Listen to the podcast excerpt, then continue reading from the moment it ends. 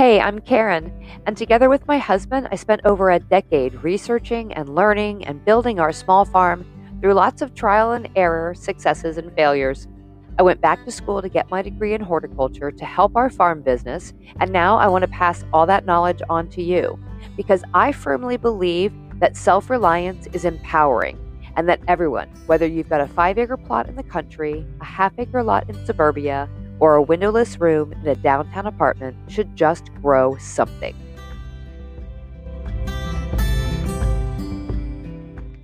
Hello, my gardening friends, and welcome back to the Just Grow Something podcast.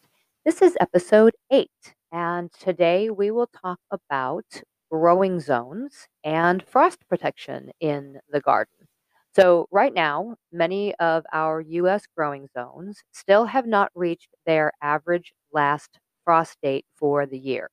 And many times we may get a frost in our area beyond that date. So, this episode will talk about what a growing zone is, and then we'll look at frost protection measures for your plants that you may already have out in your garden. So, in the US, most gardeners rely on the USDA hardiness zone map to determine what I call the growing zone. This map is how gardeners can determine which plants are most likely to survive at their location. The map is based on average annual minimum winter temperature and it's divided into 10 degree Fahrenheit zones. The current map was updated in 2012 and was jointly developed by the USDA's Agricultural Research Service and Oregon State University, which just so happens to be my alma mater. Prior to that 2012 update, the most recent version was from 1990, and the very first version was designed in 1960. So, in that very first version, my area of Missouri was listed as Zone 6A. In 1990, we were redesignated as Zone 5B. In the 2012 version, we were pushed back into Zone 6A. but what does any of that actually mean? Plant hardiness zones represent the average annual extreme minimum temperature at a given location during a particular time period. They don't necessarily reflect the coldest it's ever gotten in that area. It's just the average lowest winter temperature for that location over a specified time. So in this case, the, the most recent version is looking at a 30 year period from 1976 to 2005. The reason that many of the areas shifted is because in the new version, there were two zones that were added, and the new map is generally about a half a zone warmer than the previous map because the old map was only based on temperature data from a 13 year period from 1974 to 1986. So this map is supposed to be more accurate. That being said, again, all it's doing is showing what vegetation will generally survive in your area if you want to grow tropical type plants, you will not be planting them outside if you're in zone 4B, which has an average extreme minimum temperature of a negative 20 to negative 25 Fahrenheit. You may be able to put them outside in a pot for a couple months midsummer, but that banana tree better be back inside by fall. So when I say we're in zone 6A, that means our average low is somewhere between negative 5 and negative 10 in the middle of the winter. The lower the low temperature, usually the shorter the warm growing season. So, my poor cousin, hi Stephanie, um, lives in Wyoming, and I want to say she's in zone 5A or 4B. So, she's barely got time to get tomatoes set out and producing before their first frost hits her last frost in spring could be as late as May 12th, and her first frost in fall could be as early as September 21st. Last year, she had to harvest most of her tomatoes green because of an early frost. But, you know, those temperatures, leafy greens are rock stars in her area. So, if you're trying to decide what to plant in your garden, pay attention to the plants or the seed packets that you are considering. They're going to list what zones that plant is hardy in. If you're in a warmer climate, know that lettuce and carrots, those cool season veggies, can grow well in your area, but you may be planting those in January, while folks in my area will be planting them in March. And then folks in my cousin's area won't be putting them out until April. The best judge, really, of when it's okay to plant something is usually a combination of your current air temperatures and the soil temperature in your garden.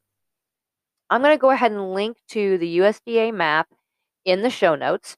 Uh, this new updated version from 2012 allows you to just type in your zip code and it'll tell you what zone you're in and what your average extreme lows are. Just remember, it's an average, and colder temperatures are absolutely possible. Now, if you're on the West Coast, there's actually another tool you can use that not only tells you the average winter low temperatures, but your overall climate. That includes the length of the growing season, the timing and the amount of rainfall, your summer highs and humidity, in addition to the winter lows. Sunset Magazine created their sunset zones to take all those things into consideration for the West Coast and about as far east as southwest Kansas so that you can see where a plant may be able to thrive year round rather than just surviving a, a cold snap. This is because climates in the western half of the country can vary dramatically from county to county and but they may still fall within the same USDA hardiness zone. I'll give you an example. With USDA hardiness zones, the Olympic rainforest in Washington state is in the same USDA hardiness zone as part of Arizona's Sonora Desert. These are obviously two very different climates. So if you're on the West Coast, I'll link to the sunset map for you as well. But just know anytime you hear me say growing zone, I'm referring to the USDA hardiness zones. So each of those areas has a first and last average frost date, right? A frost date is the average date of the last light freeze in spring or the first light freeze in fall. The classification of freeze temperatures is based on their effect on plants. So, what we call a light freeze or a frost is something that's between 29 and 32 degrees Fahrenheit. These are temperatures where most tender plants are killed and larger plants can get significantly damaged. Now, a moderate freeze, or what we often refer to as a hard freeze, is anything between 25 and 28 degrees Fahrenheit. This is widely destructive to most vegetation. And then you get into a severe freeze, which is anything below 24 degrees Fahrenheit. That's heavy damage to most garden plants. So I'm recording this episode at the end of March. Right now, if you're in zones 10 through 13, congratulations, you never have a frost. Go tend to your banana tree while the rest of us talk about frost protection measures and know that I am super jealous of you right now. For those of you in zones 9 and 8, you're past the usual last frost date for your area around this time. It should be safe to set out those warmer weather plants soon, assuming that you've tested your soil temperatures and your air temperatures have settled. If you're in zones 7 or below, you either are approaching your last frost date or you've got a little ways to go. So, early spring plantings of cold hardy leafy greens, uh, brassicas like broccoli or cauliflower or cabbage, and then those cold loving plants like peas can be planted now or relatively soon. Again, test your soil temperatures, watch those air temperatures, and remember, frost dates are an estimate based on historical climate data. There is a 30% probability of a frost occurring after your last frost date. So, if you do plant and it looks like a frost is coming, how can you protect your plants? Whether it's something you've planted from seed that has popped up as a tender seedling just days before an expected frost, or it's a plant you've transplanted that either hasn't really rooted in yet or is meant for slightly warmer temperatures, I've got plenty of measures you can take to help protect them from frost damage.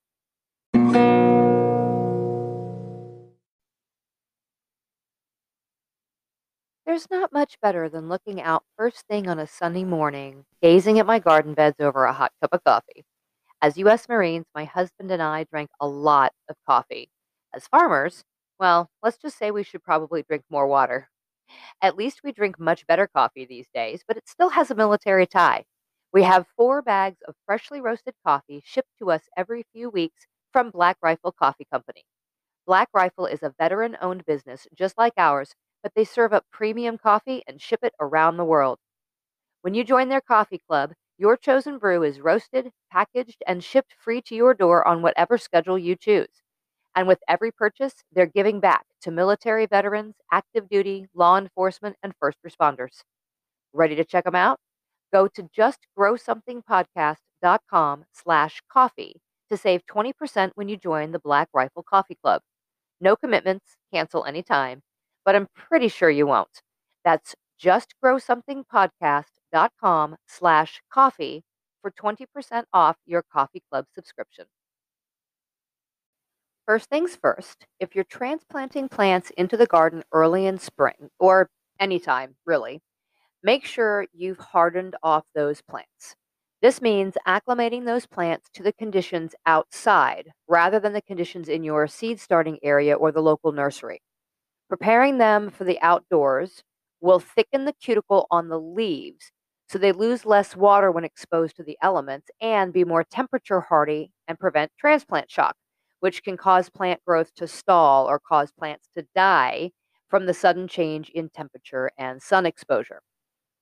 Plants that have been hardened off are more likely to survive a frost with minimal damage than those that have been planted straight from a, a protected environment into the garden. So, to harden off a seedling, reduce the amount of water it receives gradually over the week before you transplant, especially if you don't plan to irrigate your garden regularly. Uh, let them dry out between waterings to simulate those conditions. At the same time, on the days when the temperatures are above 45 degrees Fahrenheit outside, put the plants outside in a protected area outside of direct sunlight for about an hour that first day. And then add an hour to that each day. So at the end of the week, it can be outside for seven hours during that day. This is not only exposing them to increased amounts of sunlight, but also to the breezes and other elements. If there isn't enough air movement on the days the plant or the time that the plant is outside, running your hand across the plant several times a day or putting them in front of a gentle breeze from a fan will also do the trick. After a few days, you can place them in the direct morning sun and then moving them back to the shade or back indoors for the afternoons. And then gradually expose them to more and more direct sunlight each day as you increase their time outside. So once you have your plants hardened off and then they're planted into your garden, be sure to have your frost protection measures at the ready. Frosts can come on unexpectedly, and you may have only a few hours warning that one is coming up overnight. Scrambling to find everything you need at the last minute and then covering plants in the dark is no fun. So, what should you have on hand and how do you use it? Frost covers, old sheets, fabric, uh, shower curtain liners, or any other lightweight non plastic fabric material. Okay, that's number one. These can be used in a single layer laid directly across plants to protect them from the frost. You can buy frost covers uh, in a lightweight and double them up for temperatures that threaten to be colder. Commercially available frost cloths will indicate the level of protection they provide. You don't have to buy these specifically, though. Just save old bed sheets or whatever you have as sort of a frost protection stash to have on hand for your plants. I don't recommend using anything plastic unless you have no other option. Plastic has a tendency to be colder to the touch in cool weather, and may provide less protection for your plants, transferring that cold to them rather than pulling it away. But something is better than nothing. So if that's your only option, then go ahead and use it.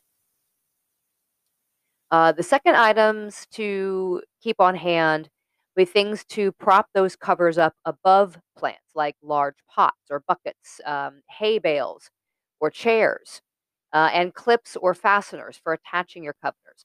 So this is in case of a very heavy frost that's bordering on a moderate freeze.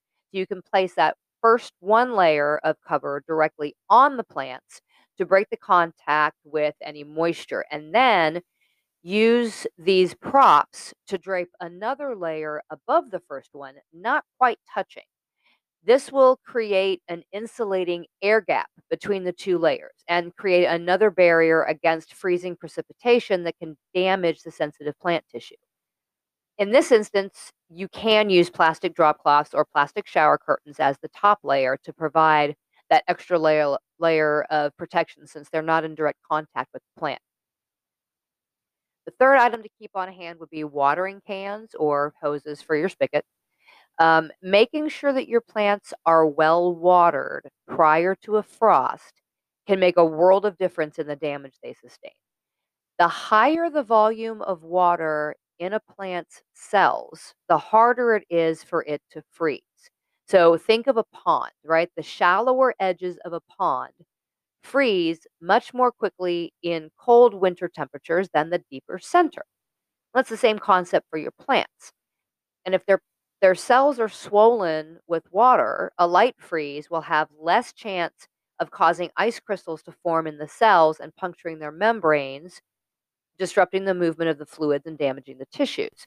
Plus, moist soil has an insulating effect and it radiates heat upward toward the plant. So, water the plants well in the warmest part of the afternoon before a frost if you can. And this will give you sort of a dual way of keeping that frost at bay. The fourth item is mulch. If you haven't already placed mulch out into your garden, putting a thick layer around those tender plants will help insulate them and protect them from a light frost. Keep in mind the exposed tops of those plants may still, still be susceptible, so use a cloth to cover the tops. And if you don't have any mulch handy, rake up those leaves in the yard and pile those around the plants. Just make sure once the danger of the frost has passed that you go ahead and pull that mulch back away from those those plants. You don't want them touching the base of the plant because that's just a breeding ground for disease and it can also hide bugs and that sort of thing. But as a temporary solution, mulch works very well um, as an insulating layer. Uh, another item to keep on hand would be plastic bottles, buckets, uh, larger ceramic pots. These can all act like those old time cloches, right? Those glass bell shaped covers you may have seen illustrated in the old Victorian gardening books. These essentially act like little mini greenhouses, protecting the plants from outside elements and magnifying the effect of the sun if they're made from clear material. In fact, you can find glass ones on Amazon still, but the leftover plastic two liter bottles or milk jugs will work just as well. Ceramic pots or plastic buckets will do in a pinch too. Anything to protect the condensation, protect from condensation um, on the plant surface and increase the temperature underneath by a few degrees will make a, a world of difference. A few other things that you might not think about um, a fan. You know, circulating air helps distribute the warmer currents into the garden. So, air movement can actually raise the temperature in your garden by as much as seven degrees. So, if the forecast is calling for dry, clear, and cool conditions with no wind, a fan can be used to create sort of an artificial breeze in your garden area. Just be smart about using electricity out in the elements. Make sure electrical connections are protected from moisture, or even better, use a battery operated fan and then see if you can place the fan in a, sh- a, a, a sheltered area. But air movement will go a long ways towards raising that temperature a little bit. And the last one is Christmas lights. You can actually use strings of holiday lights, not the LED ones, but the old school ones, uh, to heat up an area to prevent frost.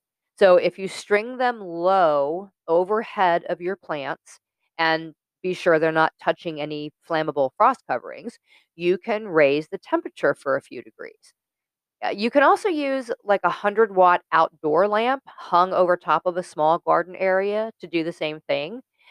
Depending on how large your garden area is, uh, this is often sufficient to raise the temperature just enough to mitigate a frost. And this is actually super effective uh, if you are growing in containers on a porch or on a balcony. So, you know, hey, leave those Christmas lights out for a little bit longer after December. It's finally acceptable to keep them out until, you know, March or April. Ryan Reynolds here from Mint Mobile. With the price of just about everything going up during inflation, we thought we'd bring our prices down. So to help us, we brought in a reverse auctioneer, which is apparently a thing. Mint Mobile unlimited premium wireless. Ready to get 30, 30, bit to get 30, bit to get 20, 20, 20, bit to get 20, 20, bit to get 15, 15, 15, 15 just 15 bucks a month. So, Give it a try at mintmobile.com/switch. slash $45 upfront for 3 months plus taxes and fees. Promo rate for new customers for limited time. Unlimited more than 40 gigabytes per month slows. Full terms at mintmobile.com. Now, if you are a container gardener, of course, bring those susceptible plants indoors if your containers allow for it. Just be sure to put it somewhere that's not too warm. The sudden ta changes in temperatures can cause problems for your plants the same way planting them without hardening them off can. A garage or an unheated basement would be ideal. If the containers aren't able to come inside, be sure you're insulating around the base of those containers as well as covering the tops. The smaller containers expose more of the soil surface to colder temperatures. So uh, that increases the possibility of damage at the root zones of the plants. So wrap blankets around the base of the container or use mulch to insulate them, as well as covering the plants themselves. If you can cluster your pots and containers together, this will also help them insulate each other.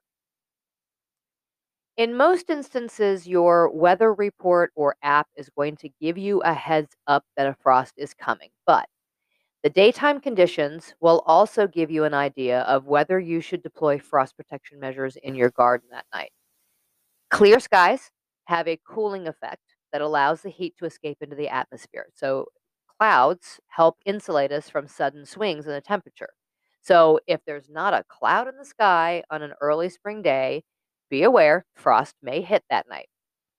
Calm conditions with little wind are also more likely to allow for frost since very low air movement means those warmer air currents are not being distributed over the ground. If you notice any of these conditions on an early spring day or a late fall day, heads up, you may get a frost. So, what happens if you do have a surprise frost and your plants were left exposed? Or you did everything you could, but the temperatures were just too low and your plants received some damage. How do you mitigate that damage? You will know pretty much immediately if your plants have frost damage. They'll be darker than the surrounding foliage in mild cases, or completely brown or black with, if you have heavy damage. Wait until the weather warms up to remove any of this damage. If the chances are there for another night or two of frost, just leave the damage on the plant to act as an insulator against additional injury. Once all danger of frost has passed, prune back past the damage to the next green growth. In some plants, the damage just may be too much for them to survive, but in many cases, the event may just stunt their growth a little bit and they'll pick back up after the weather settles and they've had a chance to recover. I will tell you, this happens to all of us. I've had my fair share of damage both out in the gardens and in our little unheated greenhouse. As a matter of fact, we had frost damage just last week. We had overnight lows that were forecasted to around 32 degrees for our town. However, I know those temperatures are always lower for us because we're in a rural area outside of city limits and we don't get that insulating effect from the concrete in the buildings. So I moved all the plants in our greenhouse to the center of the structure, made sure everybody was well watered, placed double and quadruple layers of frost cloth over my most sensitive plants, namely the tomatoes and the marigolds and some of the herbs. And then I draped another layer of frost cloth over top of everything, like a white drapey wedding decoration, to create that air gap. The first night, it dipped down below freezing for about 30 minutes or so, and then it came right back up again. No frost damage to anything that night. And most plants can easily survive a very brief dip down below freezing, even without any kind of frost protection. The sun didn't come out at all the next day, so I didn't even uncover everything. I just left the covers all in place all day long. That next night, we dipped below freezing for about two hours and then hit a low of 27 degrees for about 30 minutes. And then it rose back up again. Again, no damage, but I had to remove the frost covers the next day because it actually got really sunny and warm. And of course, these are in the greenhouse, so it got really toasty uh, with that uh, that effect from the plastic. So there was one more night where it was forecasted below freezing, so I made sure everything was well watered again, and I recovered everything the same way I had the two previous nights, and crossed my fingers. That final night, it was below freezing for almost eight hours. And we sat right at 27 degrees for four of those hours. Those are pretty rough conditions. The majority of the plants did just fine, but any that were even remotely exposed had major frost damage. Um, one tomato plant was on the edge of some of the cover and it ended up being exposed, and we completely lost that one. Uh, a few more had damage on their most extreme edges of their foliage, and so I've trimmed the damage off of those and I'm waiting for those to recover. Overall, it was nothing major, but it just shows that even those of us who do this for a living suffer damage and losses from frost. In previous seasons, I've lost entire plug trays of 500 or more tomato seedlings to unexpected frosts or temperatures that dipped well below what measures I had prepared for. You do the best you can to not put plants out too early. You keep an eye on the weather and keep an arsenal handy to jump into action when you need to protect from the frost. It's really the best you can do. And if you have some losses, you have some losses, you chalk it up to experience, you see if you can maybe find some replacements and you move on. I hope this episode has helped arm you with some tools to protect your plants from frost when necessary. Don't forget to send me your gardening questions for our first Can You Dig It episode coming up the first Friday of the month. Send those questions to grow at justgrowsomethingpodcast.com or go to the contact page at justgrowsomethingpodcast.com or click the link in the show notes to send me a voice message with your questions. If I use your question in that episode, you'll be entered into the drawing for a free Clyde's Garden Planner tool for planning your indoor and outdoor planting times, along with basic planning data for 22 common garden vegetables. Until next time, keep planning that dream garden, and I will talk to you again soon. You just finished another episode of the Just Grow Something podcast. I hope listening to these episodes is helping you understand more about how to grow and preserve your own food and maybe growing an awareness of food issues in general. Just remember no matter where you live or what you have, you can absolutely grow something.